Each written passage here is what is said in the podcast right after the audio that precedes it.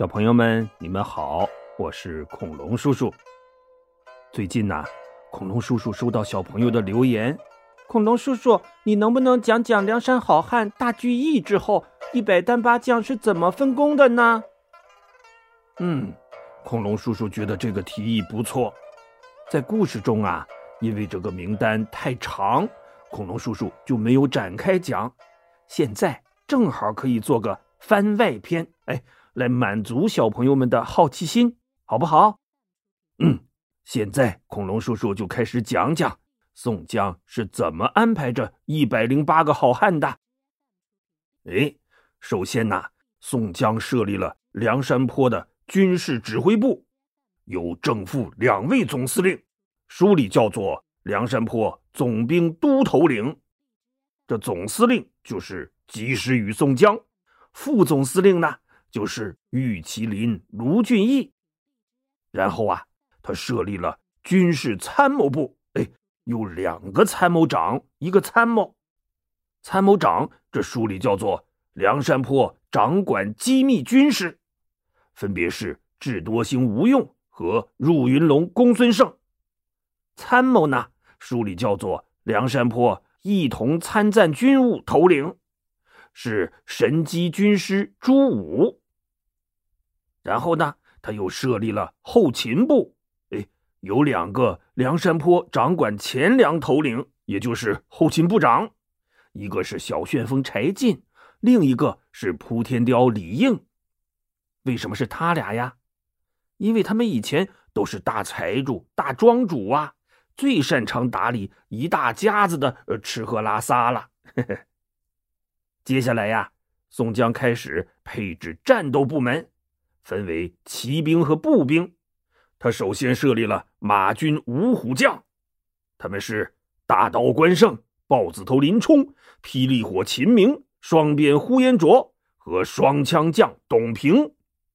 然后是马军八标旗兼先锋使，他们是小李广花荣、金枪将徐宁、青面兽杨志、急先锋索超、墨羽剑张青、美髯公朱仝。九纹龙史进、梅遮拦、穆弘，共八个人。接下来呀，是马军小标将兼远探出哨头领，哎，也就是探马马军侦察兵，共有十六个人。镇三山黄信、并尉迟孙立、丑军马宣赞、景木暗郝思文、百胜将韩涛、天目将彭起。圣水将单廷圭、神火将魏定国、魔云金翅欧鹏、火眼狻猊邓飞、锦毛虎燕顺、铁笛仙马林、跳涧虎陈达、白花蛇杨春、锦豹子杨离和小霸王周通。哎，骑兵配置完了，就开始配置步兵了。步兵啊，共设了十一位头领。花和尚鲁智深、行者武松、赤发鬼刘唐、插翅虎雷横、黑旋风李逵、浪子燕青、病关索杨雄、拼命三郎石秀、两头蛇谢真、双尾蝎谢宝。步兵头领之下呀，又设了十七个将校，就是小头领，他们是。飞天大圣李衮、并大虫薛勇、金眼彪施恩、小遮拦穆春、打虎将李忠、白面郎君郑天寿、云里金刚宋万、摸着天杜迁、出林龙邹渊、独角龙邹润、花象虎公望、重剑虎丁德孙、没面目焦挺和石将军石勇。再接下来呀，是水军了，共分为四个水寨，设立了八个头领。混江龙李俊、传虎儿张衡、浪里白条张顺、立地太岁阮小二、短命二郎阮小五、活阎罗阮小七、出动蛟童威、翻江蜃童猛。好了，战斗部队配置完毕，接下来呀就是情报部门了。首先，宋江在东西南北四个方向各建立了一座酒店，作为情报据点。一方面呢。他们负责收集外界的消息，另一方面负责邀请和接待各路的好汉和来宾。这每座酒店呢，分别有两个人负责。东山酒店是小尉迟孙新、母大虫顾大嫂；西山酒店是菜园子张青和母夜叉孙二娘；南山酒店是旱地忽律朱贵和鬼脸儿杜兴。北山酒店是催命判官李立和活闪婆王定六。此外呀，宋江又设立了梁山泊总探生息头领一员，相当于情报局的局长、大特务头子。是谁呀？当然是神行太保戴宗了，因为他走得快，来无影去无踪嘛。大特务头子手下得有小特务啊，嘿 嘿，于是又给戴宗配置了四个军中走报机密步军头领，有铁轿子月和、古上早石谦儿、金毛犬段景柱和白日鼠白胜。哼，你瞧瞧这几位啊！都是偷偷摸摸的主，是不是最适合干间谍特务工作呀？这情报部门安排完了，就要安排安全保卫工作了。哎，保卫指挥部的安全就交给了四个人：两个守护中军马军骁将士小温侯吕方和赛仁贵郭盛；两个守护中军步军骁将士毛头星孔明。和独火星孔亮。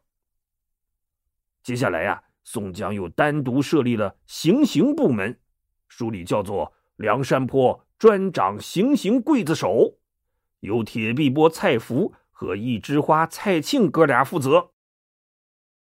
哎，那时候啊，军队内部要传递机密消息，他也没有电报电话呀，只能靠信得过的人跑来跑去，所以呀。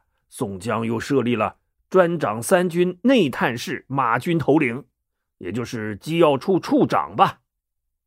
这扈三娘是宋江的义妹，那肯定信得过呀，所以他就把这个工作交给了仪仗青扈三娘和矮脚虎王英两口子。最后啊，宋江又设立了内务部，呃，专门负责山寨里杂七杂八的事情。一共有十六个头领，负责起草军令等文书工作的是圣手书生萧让，他写字儿好嘛。